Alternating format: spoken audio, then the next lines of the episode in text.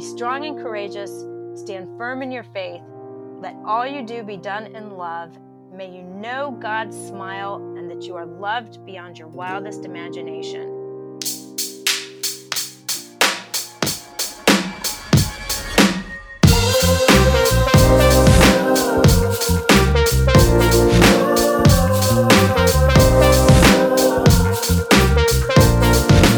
Welcome to the Missing Voices Project. My name is Justin Forbes, and this podcast is all about youth ministry, young people on the margins of society and the church, and how we might better love, serve, and learn from those young people.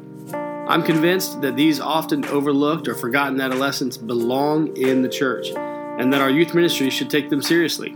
So, with each episode, we'll take a look at these ideas and together wrestle with what the future of youth ministry might just look like. Let's get into it.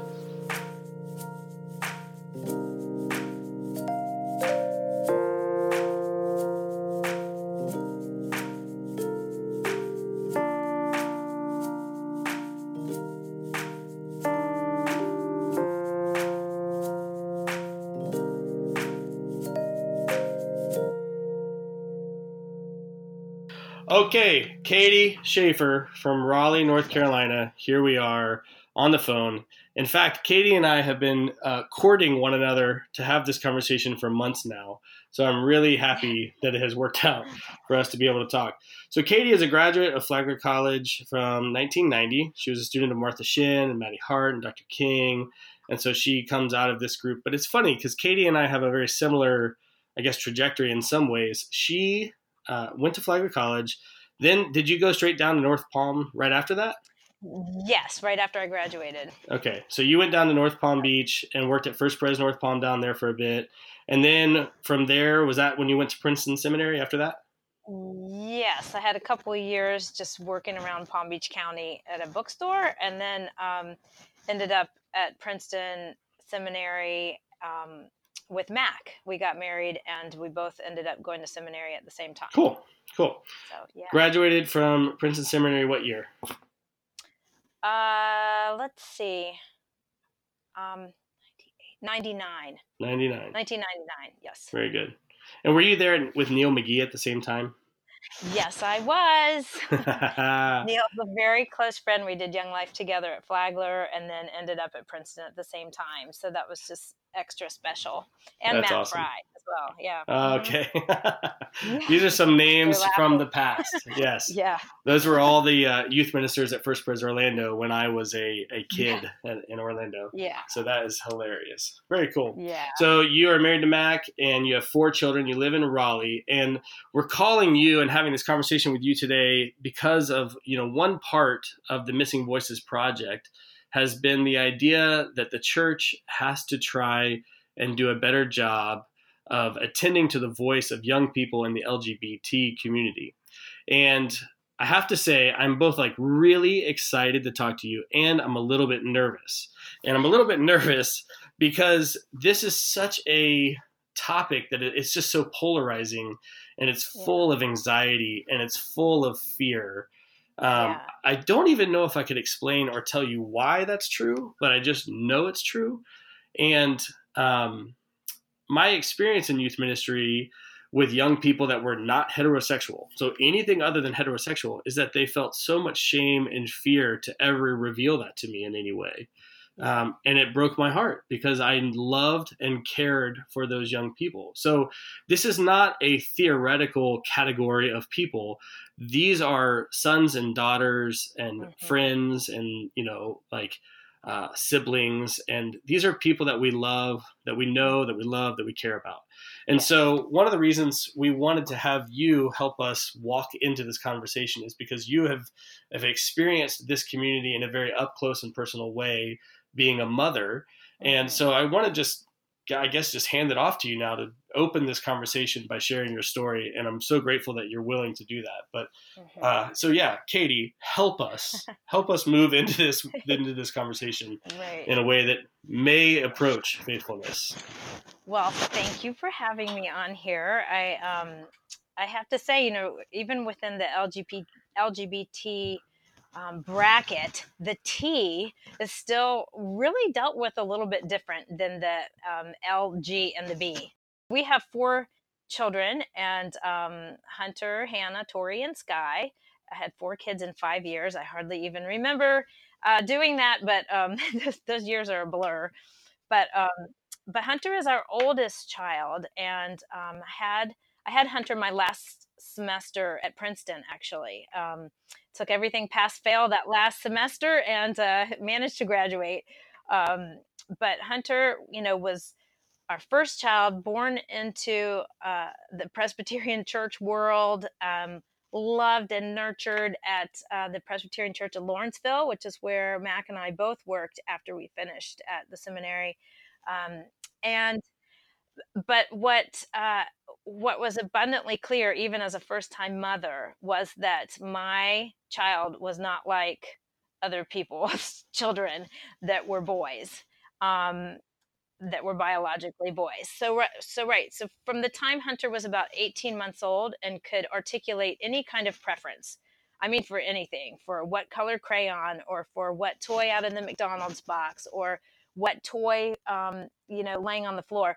It was always um, it would always bend towards um, what you would expect like a little girl to want you know so it was the shocking pink crayons from the crayon box it was the Power Ranger, the pink Power Ranger. It was the Tinkerbell. It was, you know, not, it was nothing that would have been traditionally um, boy oriented, you know, that's what we had grown up with. And, and one of my closest friends at the seminary, Amy Ellen, was running the food service, and I was her manager at the president's dining hall and um, dining room. And so I, I spent a lot of time with her youngest child. No, I mean, her child, Noah, who is this almost the same age as Hunter. So I'd have the, the those two together. I just became very aware that Hunter, um, by nature, was very different than the other little boys that um, I that my friends had as children, and and that really never went away. And, and even starting preschool at the um, Presbyterian Church of Lawrenceville, um, the first thing Hunter would do when she got to school was put on a dress and um, a, a, pink sparkly dress and just had no interest in the fireman suits or the anything you would expect a little boy to put on and and so it was always it was always part of our story and part of what we were watching but we also um, talked to enough people talked to preschool teachers to understand that you know well little kids are pretty gender fluid. They, they haven't learned gender roles yet. They um, they're to gravitate towards things that interest them and and so we just kind of chalked it up to well you know mac is a great artist you know maybe hunter has a lot of those artistic um, genes where you know the pink sparkly dress is of course better than the ugly plaid vest that you know that's wool and scratchy and um, that nobody wants to put on so so there was always there. Um, and then we had Hannah 16 months later than Hunter. So Hannah, Hannah was two when Hunter was three. And, um, you know, I used to kind of joke that it was like I had two, two little girls. Um, and we, we didn't want to ever shame Hunter. And, and we're pretty open to uh, just letting her play with whatever she wanted to play with. And, um, but, but it, it's the unsettling piece of course this was 20 years ago was you know why is my kid so different than right. you know why does my kid not want to want a soccer ball or not want anything to do with thomas the tank engine you know or any of that any of those things that the culture says that you know my kid was supposed to be into and playing with and that was never the case never.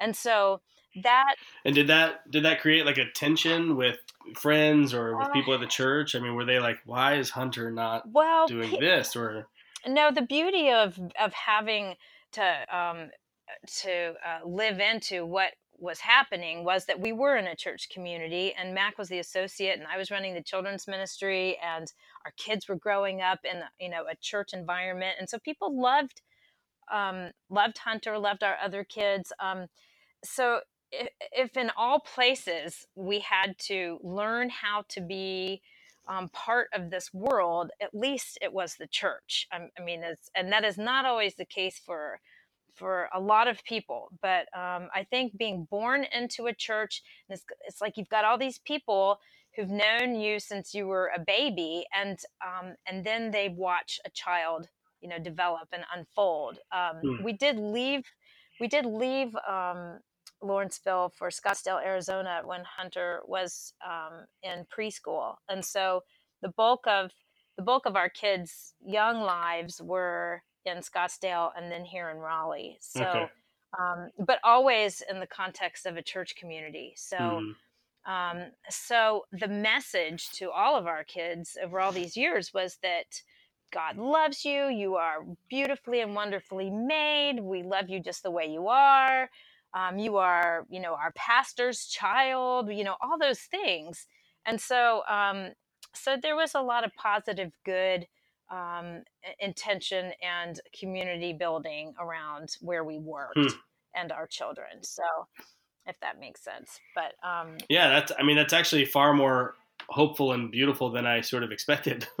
Yeah, I think it. I honestly, I think it has to do with being clergy. You know, we uh, people really saw a lot of our lives. They watched us raise children, and we we were always around. So it's, I think it's a little bit different than a layperson who kind of comes in, you know, comes in for a Sunday for an hour, right, and then leaves. And you're and maybe what fifty two weeks a year you see their kid for an hour. You know, if if they come every Sunday. So really, we're talking about half to a quarter of that that that most um, children's ministers or um, or whoever that's dealing with a gender nonconforming kid would actually be around that kid and their family. Right. So right. so we were definitely in the in the um, in a good place to have to be surrounded by um, the community and um, and what what it's supposed to look like.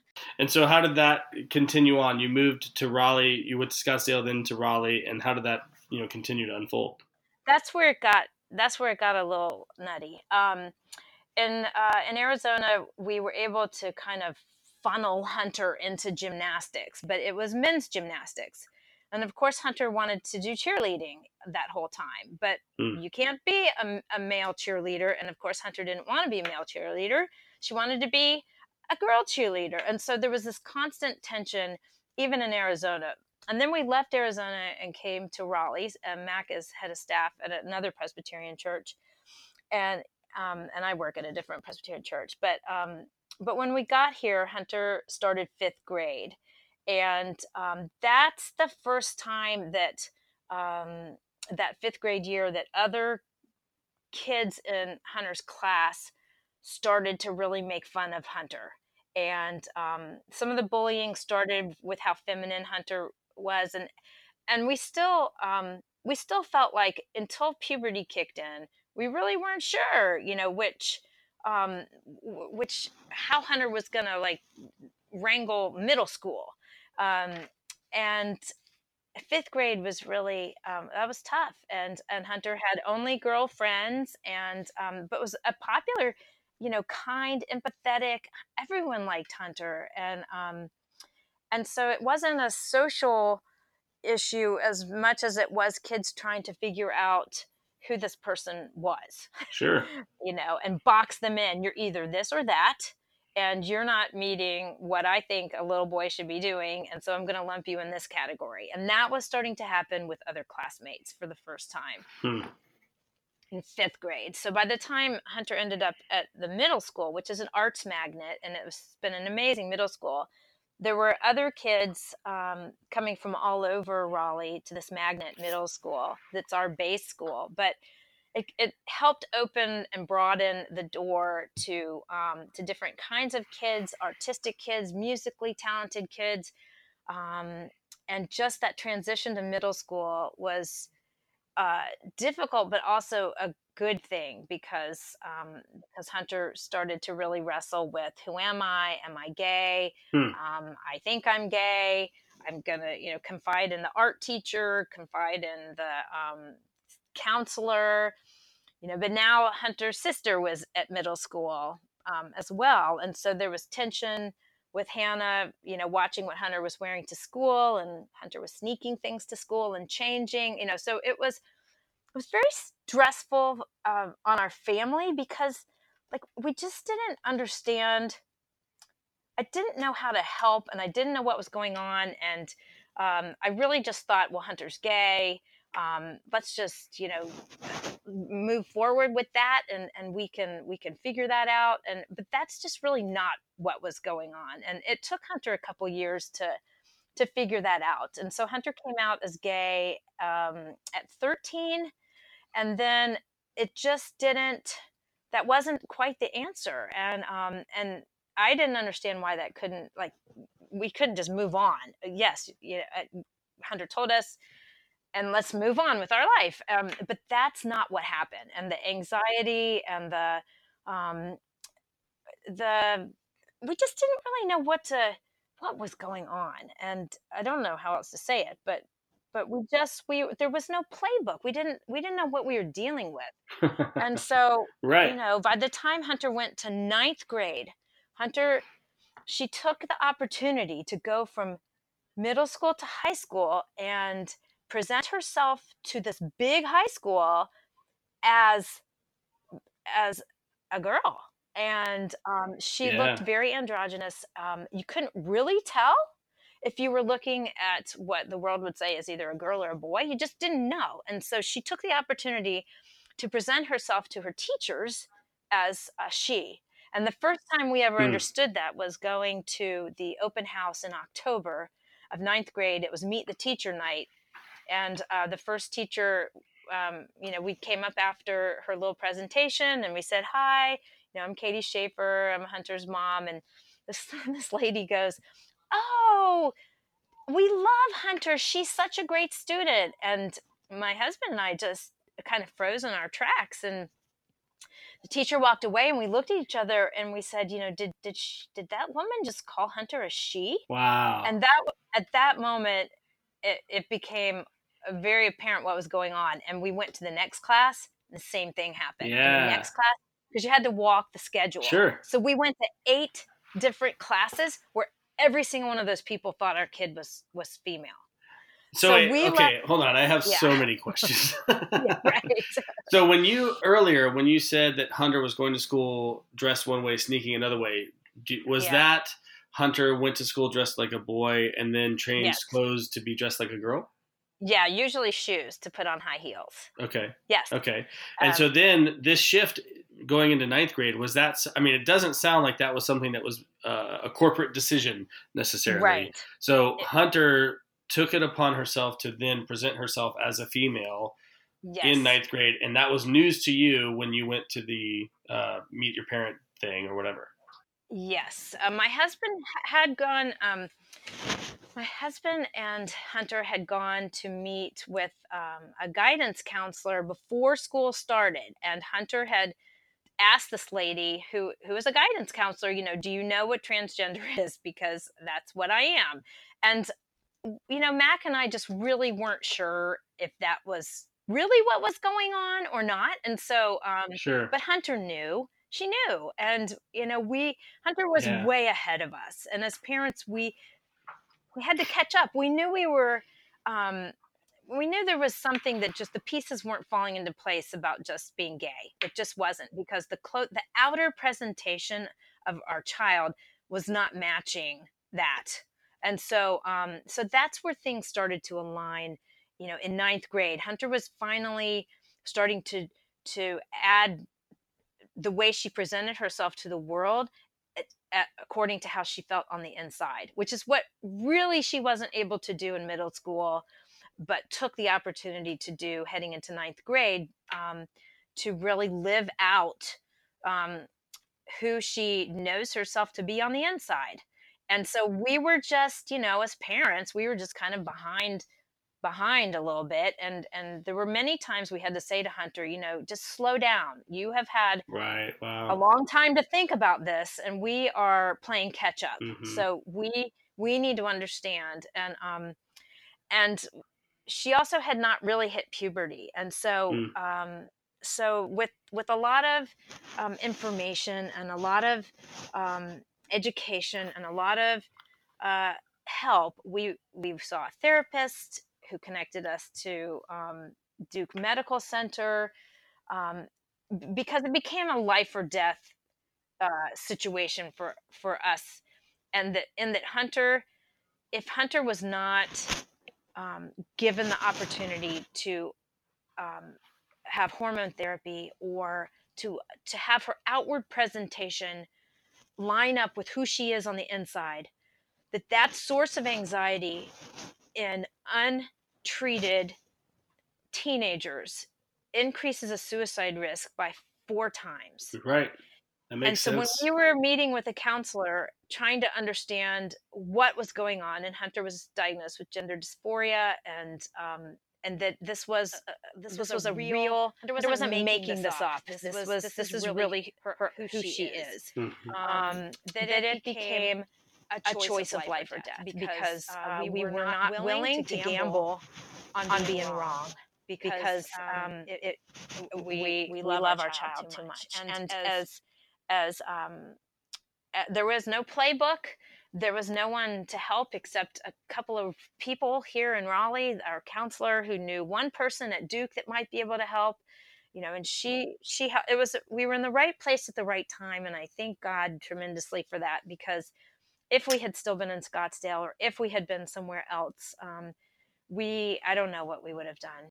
Katy, so as you're saying all this, I'm thinking, you know, I'm sort of wearing my uh, my pastor hat, my ministry hat, and I'm thinking these parents are probably laying in bed at night, terrified, asking questions with no clear answers, trying to figure out how to love their child, yes trying to figure out how to support their child, sort of Yep. at odds with what they, I'm guessing, probably all grew up thinking about any of these things oh yeah and so like Oh, how yeah. to how to Yeah. live with that tension and then how to bring that into any space of community i mean i, I think you know we, we talk so much about like okay youth ministers trying to support parents as they are the primary disciplers of their kids or something like that how the heck does that work Right. in this situation when the the parents Right. themselves are I mean, uh, utterly terrified, trying to figure out how do we support our kid.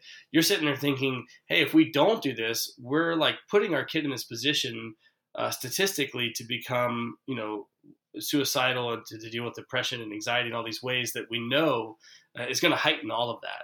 It is, and it's a it's a pretty unfair uh, system because I, I I I so often thought you know I'm I'm educated, I have um, insurance, we have resources, we are we have money, we have um, a community, we have all these advantages. What else could you need? and it is Yeah. still it was still so hard and so to think of all the people um, who don't have even half of what i just listed it's a it's a it's a family um, it's a pastoral care concern for a family in such a huge way and not just a child it i mean the child alone is being you know is, is butting up against the system that the world says you have to either be this or that and there is no in between and Sure. and then if they are brave enough to say but i am in between you know i don't i or i am i'm closer to this end than that end um, right.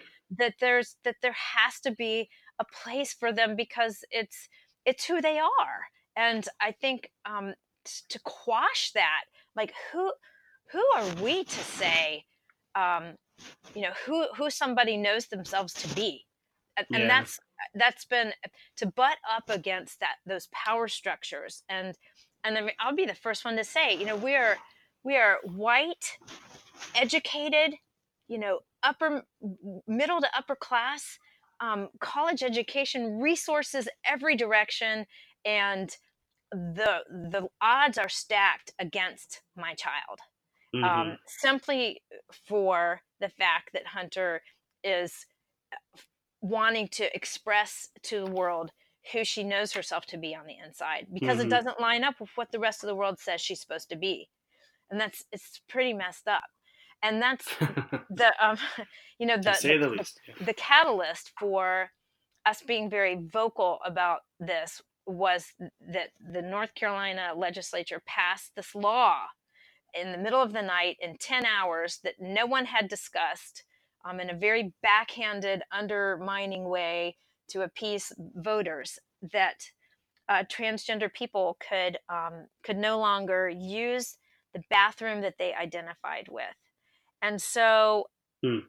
even though we had done everything we were supposed to, we had Duke Medical on board with us, we had therapists that talked about how important it is for Hunter to live out in public who she knows herself to be on the inside. That that shift from looking um, to, to look physically the way she feels on the inside is key to survival um, Mhm. in this age group. Um, and the hormone therapy that we were able to get for her before puberty kicked in, because once it kicks in, there's no going back. right. So we, when we made that life or death decision, but um, so we have this power structure, even at the at the state capitol, that in one night, without asking a single person or any medical people, um, passed a law that said my kid would now no longer be able to go into a women's restroom, into a stall, and use the bathroom. right. And it became, you know,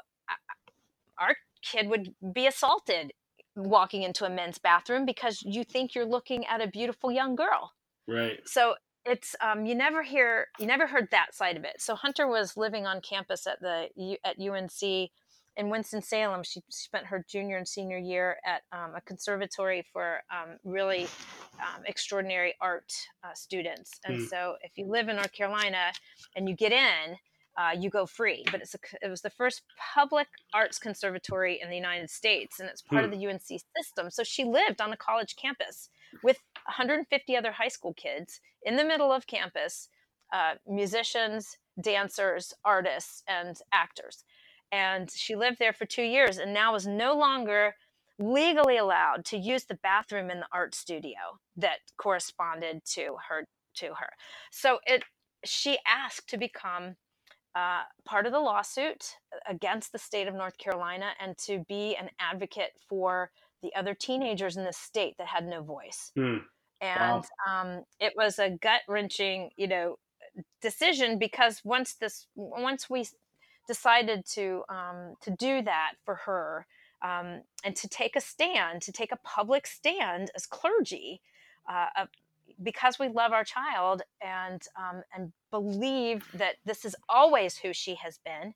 That's our story. We've known it from she was the time she was 18 months old and could speak um, that this is part of her DNA, part of her fabric.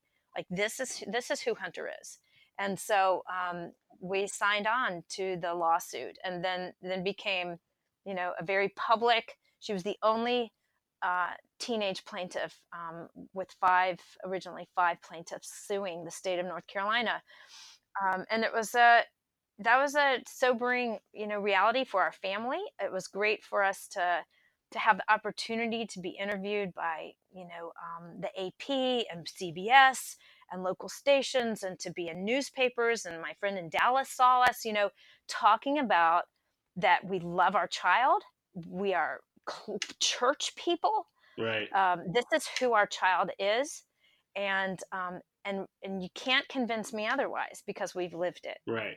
and so um so so we we come to the place where we are are um hoping to help others um understand by telling our story. Right. and and a very wise person said to us you know if you don't tell your story someone else is going to tell it for you. And we started Right. speaking publicly. We did a forum at the church. We did an adult ed at the church. And because a lot of um, the church people had watched hunter grow up Sure. here in raleigh and they love hunter but they didn't also understand what was happening and and um, it's a it's an information issue uh, in my it's an education issue in my opinion people are scared of things they don't understand Right. and so we took the opportunity as a family to do an adult ed and st- stand in front of our church community and say, look, let us tell you our story from the time Hunter was 18 months Right. old. You know, here's what happened and come out in front of Yeah. it. Yeah. And um, and we did a diversity day talk at um, at a prep school in New York. Another Flagler graduate, uh, Mike Barbaro, who also ended up at Princeton with Neil and I. And but Mike was the chaplain up at a school in New York and kept asking um, if we would come up and do a diversity day uh, lecture. Right. And so Hunter and Hannah and Mac and I went and spoke to about 600 high school kids to, um, wow. about this. And and you know the sibling piece, I can't leave out the sibling piece because I don't I, I don't think that um, that Hunter would be um, who she is without the love and support of siblings. And if you know if you're doing youth ministry with with folks who are having a hard time surviving in their house you know maybe have a sibling that's that can't deal with you know them being gay or being transgender or whatever you know that's a whole that's a whole nother piece of um, pastoral sure. care that needs to happen but but when that goes sure. right and when when the messaging of you know you are loved you are beautiful wonderfully made um, you know when all that does um, absorb itself into a, a family unit then um, I know that that has been that has made it infinitely easier for Hunter to feel loved and secure and safe even at home and and um, and not right. you know one of these not one of these kids who is you know shunned or um, or kicked out you know there's so many homeless um, right folks that sure. uh, that aren't accepted in their home anymore Right. Well, I, I, feel like what you're describing is sort of the the picture of a family and therefore the broader yeah. family of the church that we would all want to be true. That no matter what you do, no matter who you are, no matter what happens, you belong here. You're welcome. You are loved. Like I can't imagine right. not saying that right. to one of my kids. And I think this is what's helpful, Katy, because you just said, you know, hey, like yeah. this is our kid like we're gonna yeah. do this because it's our kid and at the end of the day when you know and love someone it changes the way it that does. you handle the situation and and i'm thinking now so i'm, I'm channeling my my friends that may have already stopped listening to this episode um, or that are really skeptical or really hesitant about this. And I, I i want to figure out how to invite them into this conversation not to tell them you know you're wrong if you don't think this way or that way, or that you have to read it this way or that way. Because I think there are people out there that want to take Scripture seriously. They want to do the exegesis. They want to think, uh, you know, uh, faithfulness is is a really high value to them, right?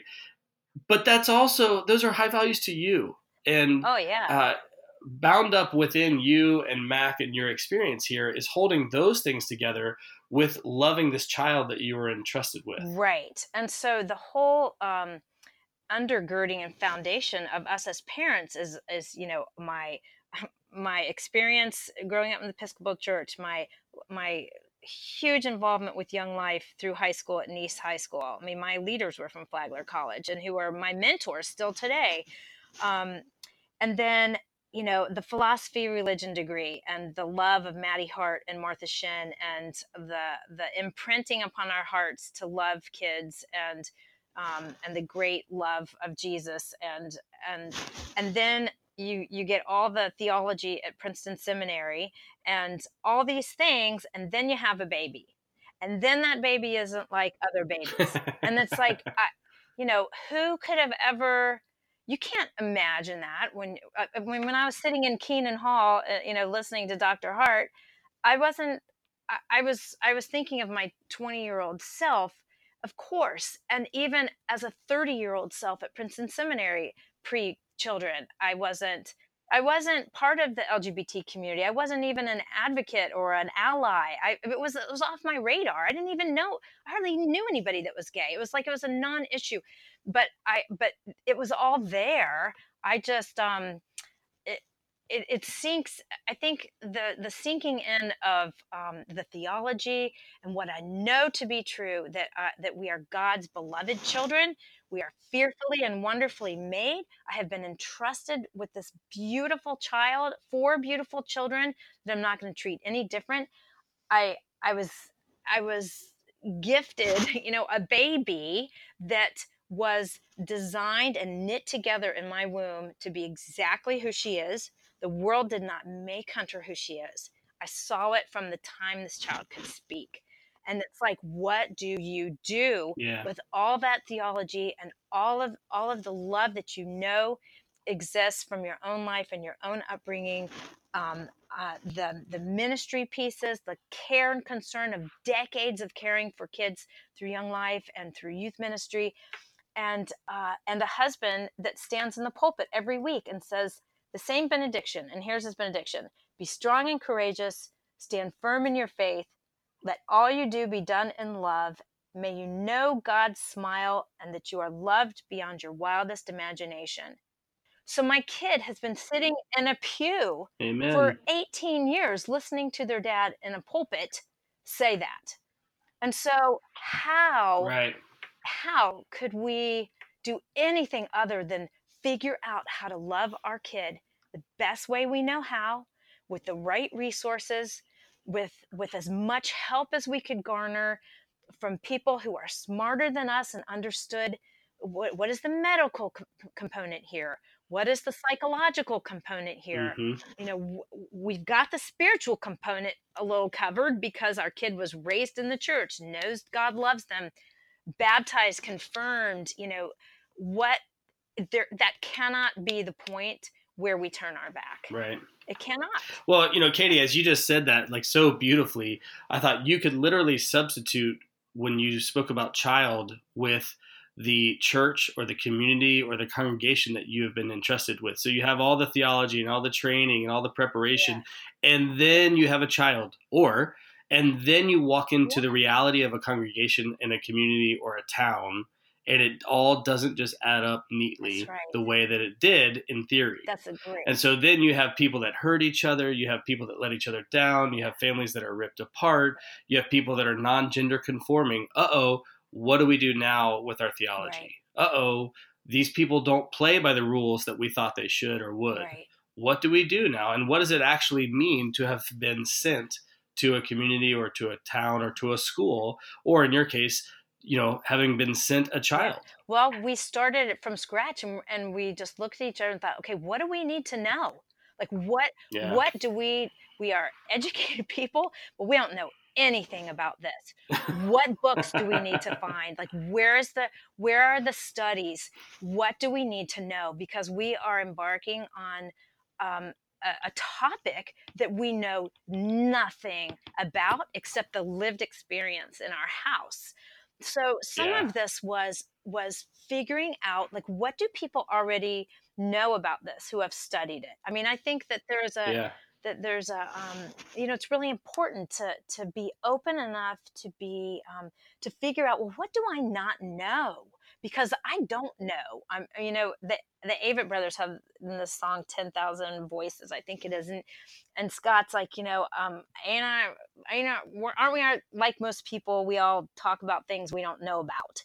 Um Right. and and that happens a lot and we felt like you know what? We need to know as much as we can. We need to dig around. We need to find other people like us who understand in a way who also have been raising a kid in their house that has that is gender nonconforming we had we Mhm. felt very alone i mean for all of the community and there we had no one to talk to except each other um, Right. there there was like an lgbt um, you know the PFLAG uh, group parents and friends of lesbian gay um, people i there was no one in there that had a transgender child. So so even even attempting to find a support group um, we did not find anyone who was like us. And so what has been absolutely incredible is that over these past like three years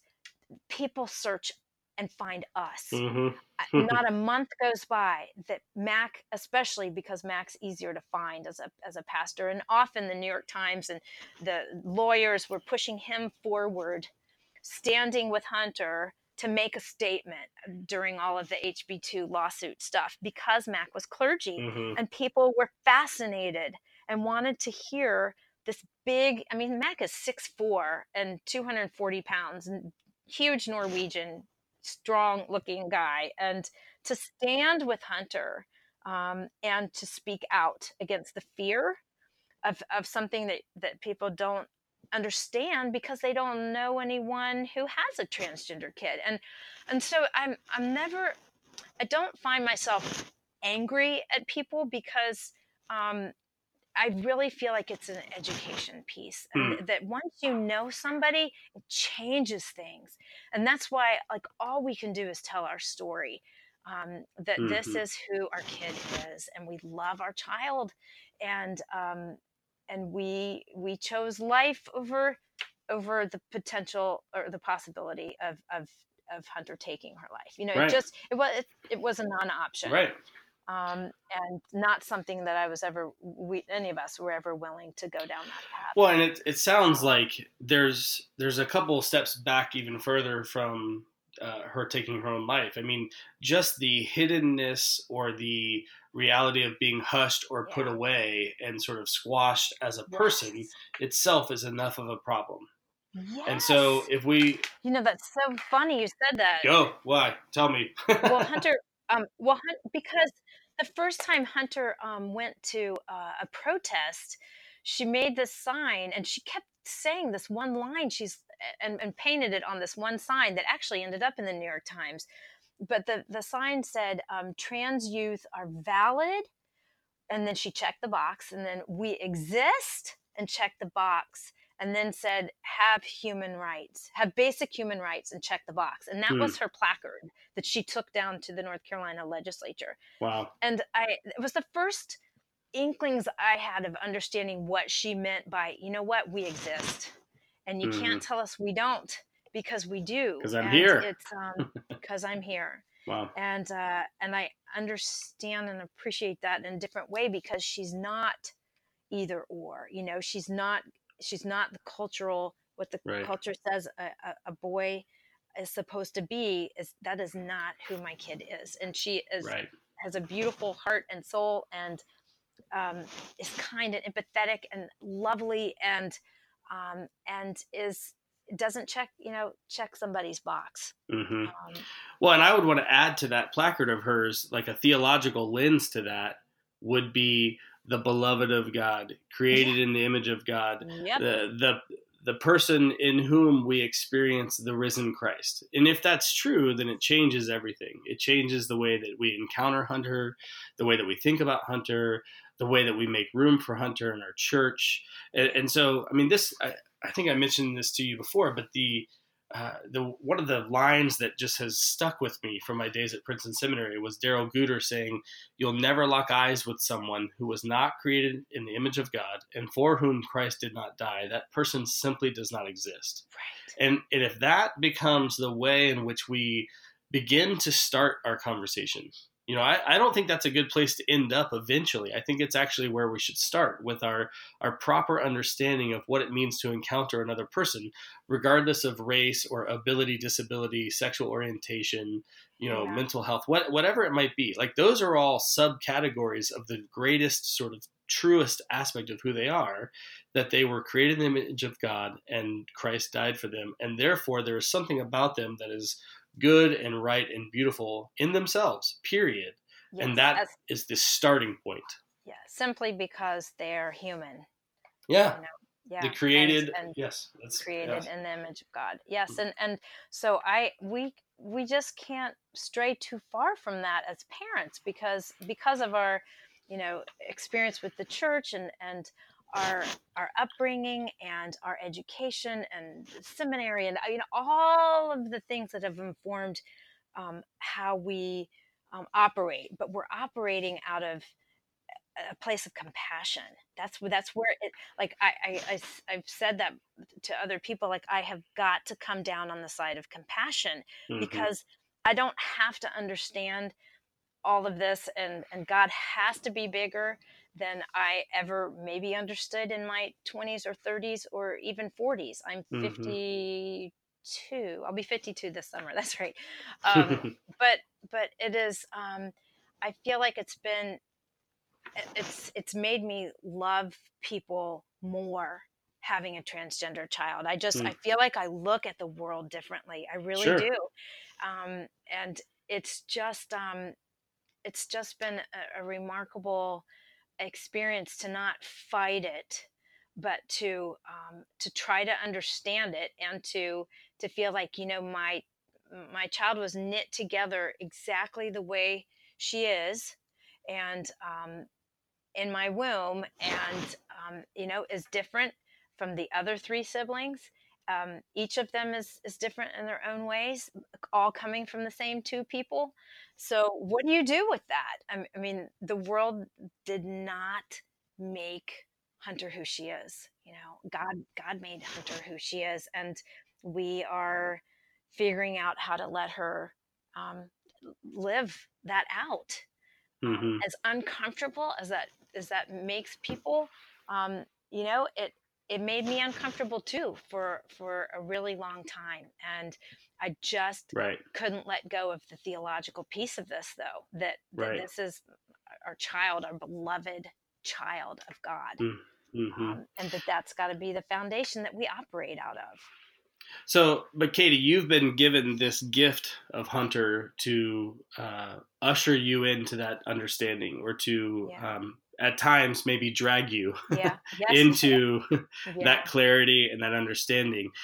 You know, part of what we're doing in the grant here is working with a handful of churches around the state of Florida who are trying to walk into these spaces that, for many of them, is maybe terrifying and an unknown space, and yet they know we have to. We have to go there. We can't not go there. Yes. You know. Um, and so we have a handful of churches right now. I'm literally sitting in my office looking at the whiteboard, and I have uh, a couple churches on there that are saying, "Hey, we want to try Yeah. and design and innovate around youth ministry for young people in the LGBTQ community." Yeah. You know, so what does that look like? Is sort of their question, and how do we do this? And and I, I wonder if you might have any sort of thoughts Yeah. for them in Yeah. terms of hey we're we're getting started maybe we know and love a hunter or someone else uh, but man what in the Yeah. world does it look like to support these families and to support these individuals and to make room to embrace and receive their gifts you know at early on um, when when everything was very confusing um, i i feel like i was looking for little signs and signals and I, I wrote about this just recently and it got published in the april 1st edition of the presbyterian outlook um, about some of my experiences from um, from when we were all figuring out as a family um, that I was always looking for signs somewhere and and what what I have come to understand is that even having like a little sticker I now have a sticker on my door of my office here at First Pres that is a little rainbow heart and and any parent that walks past my door that might have an inkling in their in their head that one of their children may not be straight you know um, they're gonna see my sticker and they're gonna know that i they could talk to me. And it's just it's so simple. And i was i was craving small signs any signs i could get that um, that my kid was going to be safe.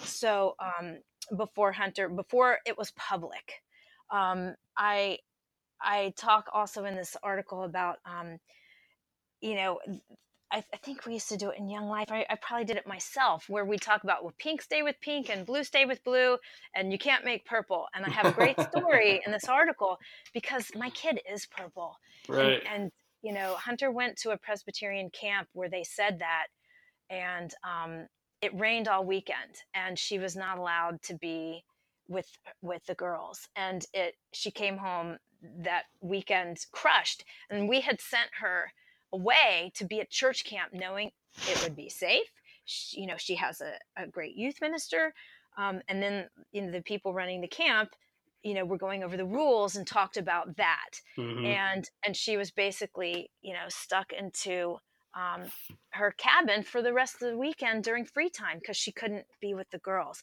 so it she came home you know really sad i just can't the stress levels in our house were uh, like off the charts for Yeah. for Mac and I as parents because there is no playbook. Every parent is figuring out on a daily basis how to deal with, you know, what's she going to come downstairs wearing to go to church? Are we going to have clothing battles before we even walk out the door? right You know, what what's going on that we can um, that we have a handle on? And most of the time, every day there was something sure um, that we that we just didn't know how to to handle and, and I I, I think a single parent, I can't even imagine how tough that would be because at No. least Mac and I had each other and and we had the same kind of background as far as theology and um, where we were coming from because what we also see so much of is is, the, is people that one parent is not where the other parent is and so there's this added tension um, between the parents and then you throw in a child and so Mhm. so i think that um, you know how i how i word things in my um, like in my newsletters i'm pretty careful i'm pretty careful i'm more um, more sensitive to um, to kind of saying no families of all types family not just all families can come come but families of all kinds are welcome you know, just like right. these little shifts in words and um and and not um even if i have like props for a skit or something that i'm not just handing all the pink ones to the girls there Right. there are very small shifts that a kid that might be wrestling with who am i you know how do I talk about myself to the world they're going to notice and there's Right. there are parents that are going to notice and be thankful Right. and um and i um in the in the um the presbyterian outlook article i really get a little bit more into depth with that but i um it was just uh important to see physically um what might be out there. Like when hunter started high school i went online and thought oh my goodness is there a is there a club for you know the gay kids i mean you know it was that kind of thing Right. and there was no there was no gsa there was no gay straight alliance club Mhm. on the website well apparently there was one but it wasn't posted Right. but I was a parent- oh, i was the parent that needed to see that Right. to feel okay about dropping my kid off at school wondering you know are they going to get you know attacked in the hall for for looking the way she does? She's wearing a pink fur coat and you know so there's there's just some Right. some some visible signs that are so little to other people that me that would have meant so much to me as a parent. Um and and those things are they're tangible um easy shifts that i i feel like we have a responsibility to to give you know i i go visit um, babies that have just been born uh, with the children's ministry piece and we have a knitting group and um, when i first got here there were only pink blankets and blue blankets and i was like i can't do this. I can't i can't just take a pink and a blue blanket for somebody that just had a new baby because you don't know what that baby's going to end up being. That's a that's just a baby that can't express a single thing right now and that is exactly what I had. You know, I had a, a baby that I thought was going to be a little boy in all the sense of the words, you know, and then got to be 18 months old and right. the only thing that came out of Hunter's mouth. So I now, when I visit a baby in the hospital, I'll take a yellow, a purple, a pink, a blue, a cream. I- I'll take five different blankets and and let someone choose, and, not assign from the minute a baby is born a pink blanket. You know, it just like that. I can't do it. Um, so Yeah. but but but that's really i mean my life and my my motherhood like that has informed how i'm doing ministry now Right.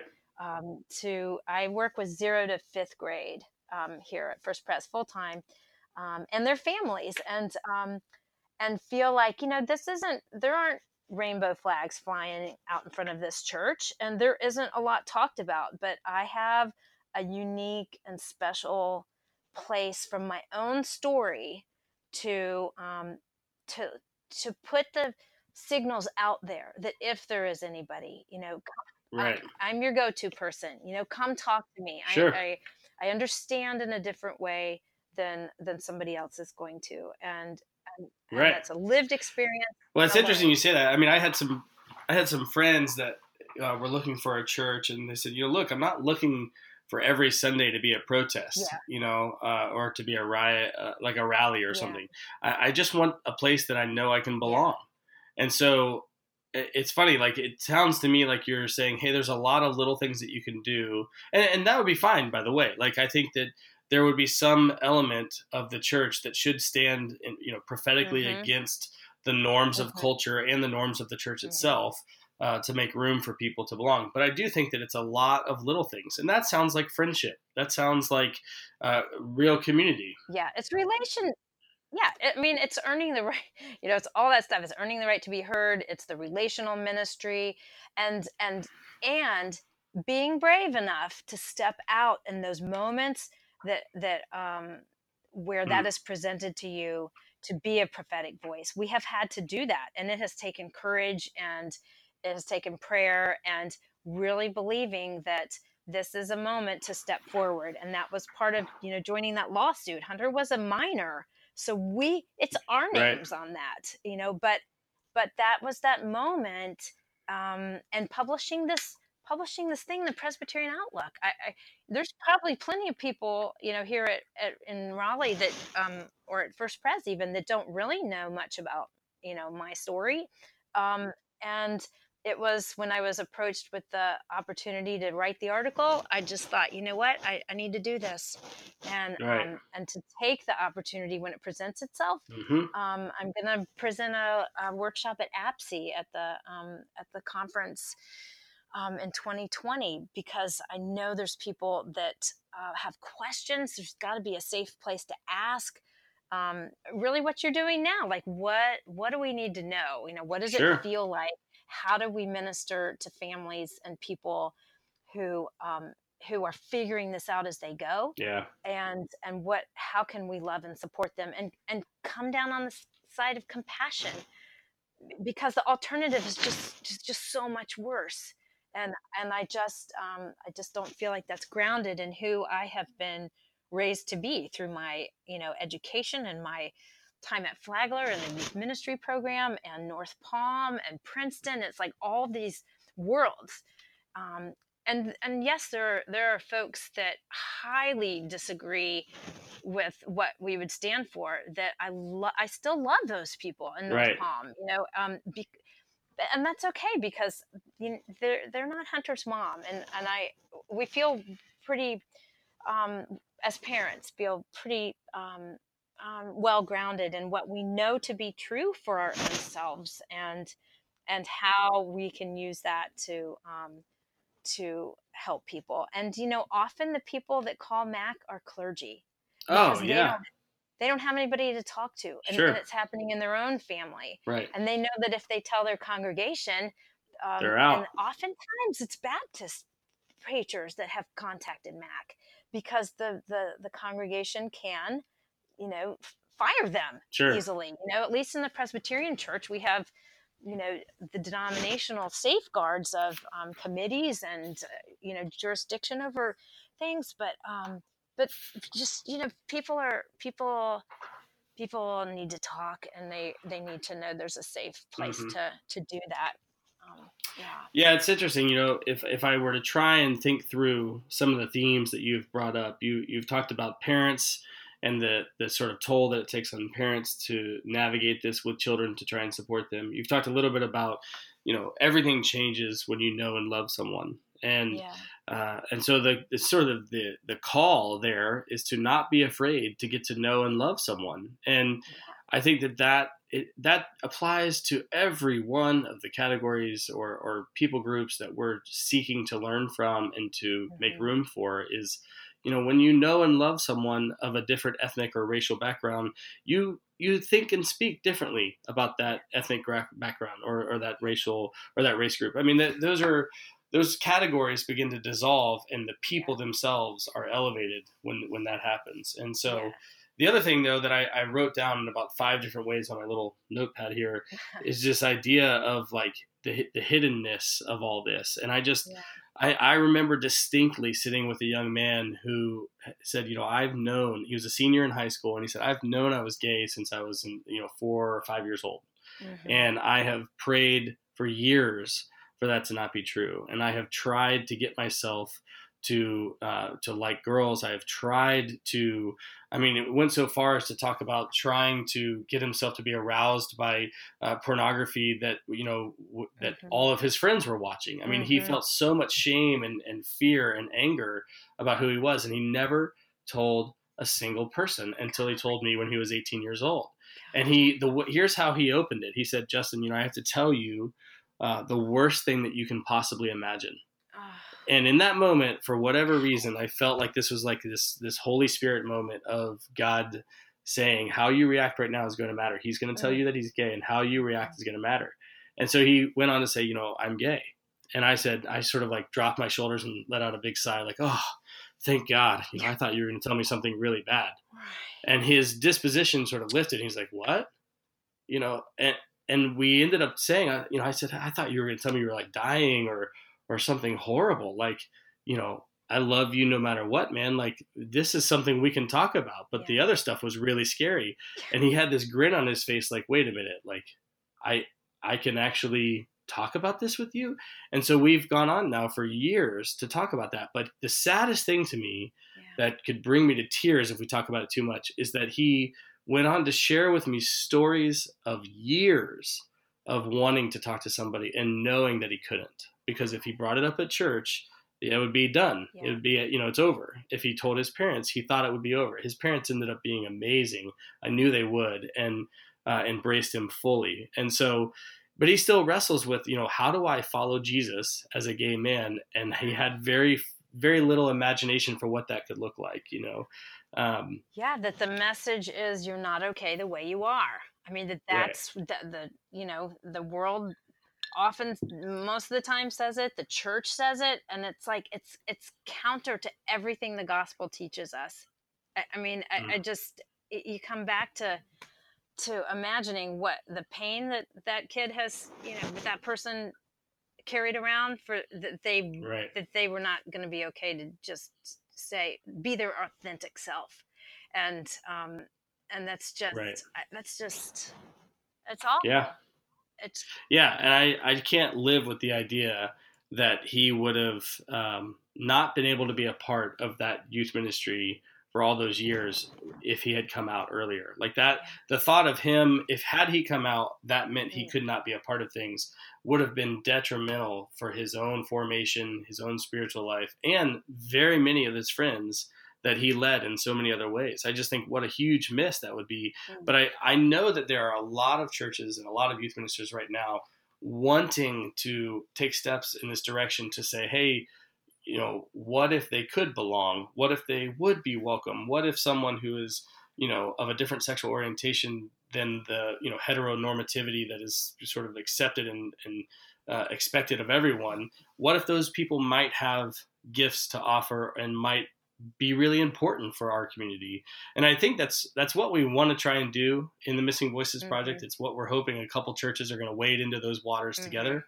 um, but I have to say, like when you mentioned like books and stuff, like resources, there's just there's next to nothing yeah. in the youth ministry world in this space. I mean, I found a couple things here and there, but um, it really does feel like uncharted territory in terms of it you know does. how do we you know take take our faith tradition and our and the scriptures and uh, yeah. a commitment I mean, to the Christian community seriously and say you are you know you belong yeah. Uh, yeah, I don't know what's out there. I mean, there's a book Transgender 101 that we finally found that was that was really good to even understand like the brain chemistry and the yeah. the just kind of the the background like it was kind of what I was talking about like what do we need to know as parents to help our kid live the best life possible in in in an area that we don't even know anything about.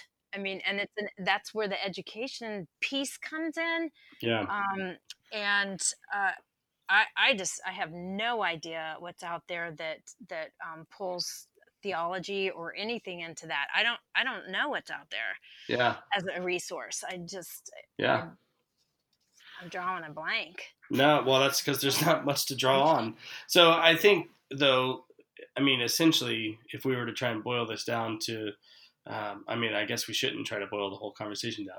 But if we were to try and draw some some sort of common threads here, what I really hear you saying more than anything is to take the individual, the person, seriously, and to sort of have that posture of commitment, compassion, and love, and let that be where you start.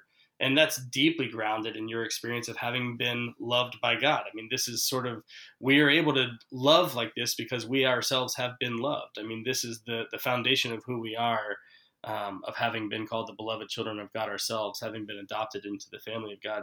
Uh, to then understand that the sort of grace that we are able to extend, the love and welcome and belonging that we're able to extend to others, is rooted in our own experience of that love, grace, and belonging that has been extended to us. And so I I have no clue what's going to happen, Katy. Like these churches, like I love these people who are willing to step out into the situation yeah. and to risk. Uh, my guess is at least a third, if not more, of these projects are going to fail, fall flat on their face, and they're going to learn so much by doing it that that'll be the win in and of itself. Yeah. Um, but I'm I'm really excited that there's some folks who are going to try and over the next couple of years seriously say, you know, what does it mean to love and serve young people who have not only been overlooked or forgotten in the church, but have been, for the most part, nothing but harmed by the church. Right. Um, yeah. So, I, okay, Katy, in closing, yes. would you have a, I would love for you to extend an invitation to our listeners, if you would. I didn't warn you or prep you for this at all. But would you extend some sort of invitation to those people listening right now uh, to encounter the hunters that are in their backyards. Um, how how would you want to invite them to ministry like that? Um, wait, am I talking to, like? Do I pretend I'm talking to um, youth pastors or you know like clergy people? Yes, all of those people. Oh, all this. This is this is your right. benediction. This is okay, the moment. This is this is the mic drop. right. Yeah. Oh gosh, I'm compelled to um, to challenge people about the ideas of, of the limits of God that we put that we have probably put on God um, mm. in in different stages of our life, whether we knew it or not.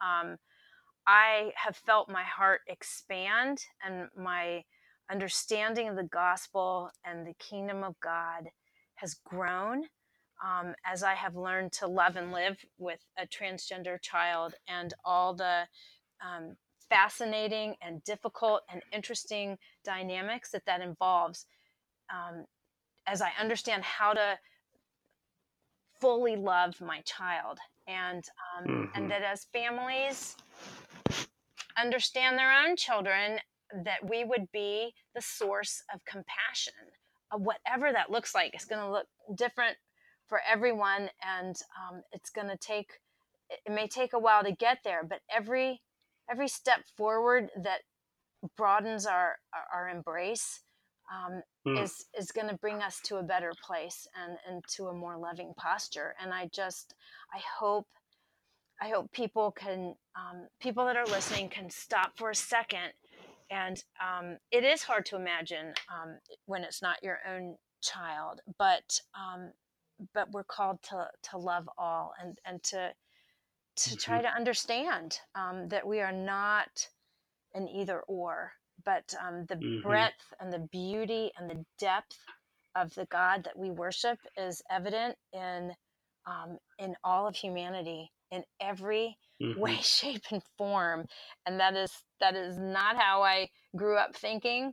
And uh, it has been an evolving process, but I'm I'm very grateful. I feel more loving than I have um, perhaps in decades um, as my heart mm. has learned to to broaden its mm. its its um, path. I mean, that's pretty solid. Yeah. yeah.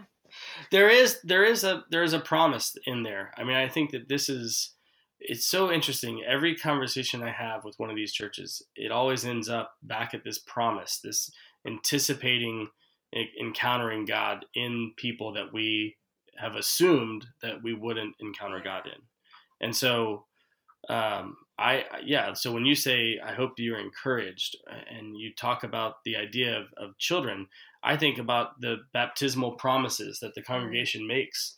You know, these are kids yep. uh, that we have have decided to call our own when they sit up there in the arms of the pastor and have a little water sprinkled over their head.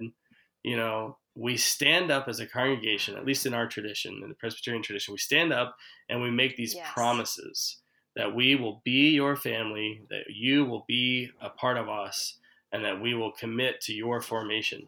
Like that, that you belong here, you are welcome here. You know, we will uh, raise you in a way that to know what is true of you, that God loves you, and and I mean that is that promise doesn't end when someone discovers uh, that they uh, are non-gender conforming. Amen. That that's it right there. That is the that is the work of the church to do. Um, the baptismal vows we promise, the mm-hmm. responsibility mm-hmm. we have um, if we're following Jesus to to live that out with compassion and grace. Um, all those things and and it and it is not always going to be comfortable. I, I no. would encourage people you know of that too because I, I it has it has taken um, every day to to um, to learn and grow and and that's been a beautiful mm. thing. Sometimes it's a harder thing but it is a it is a, has been an amazing journey. Yeah excellent well katy thank you so much we could talk um, a lot longer i'm sure but i've already taken an hour of your time at least here so thank you and i hope that we have fun stories to share with you in the next couple of years here from flagler and awesome. um, we're grateful for your your voice and your witness. And uh, we're grateful for the gift of Hunter to you and your family. And um, yeah, it's good stuff. Thank you. Thank you. Go Saints.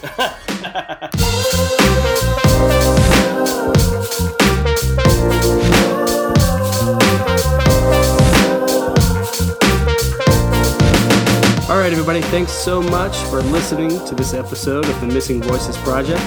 You can learn more about what we are up to at missingvoices.flagler.edu. That's missingvoices.flagler.edu.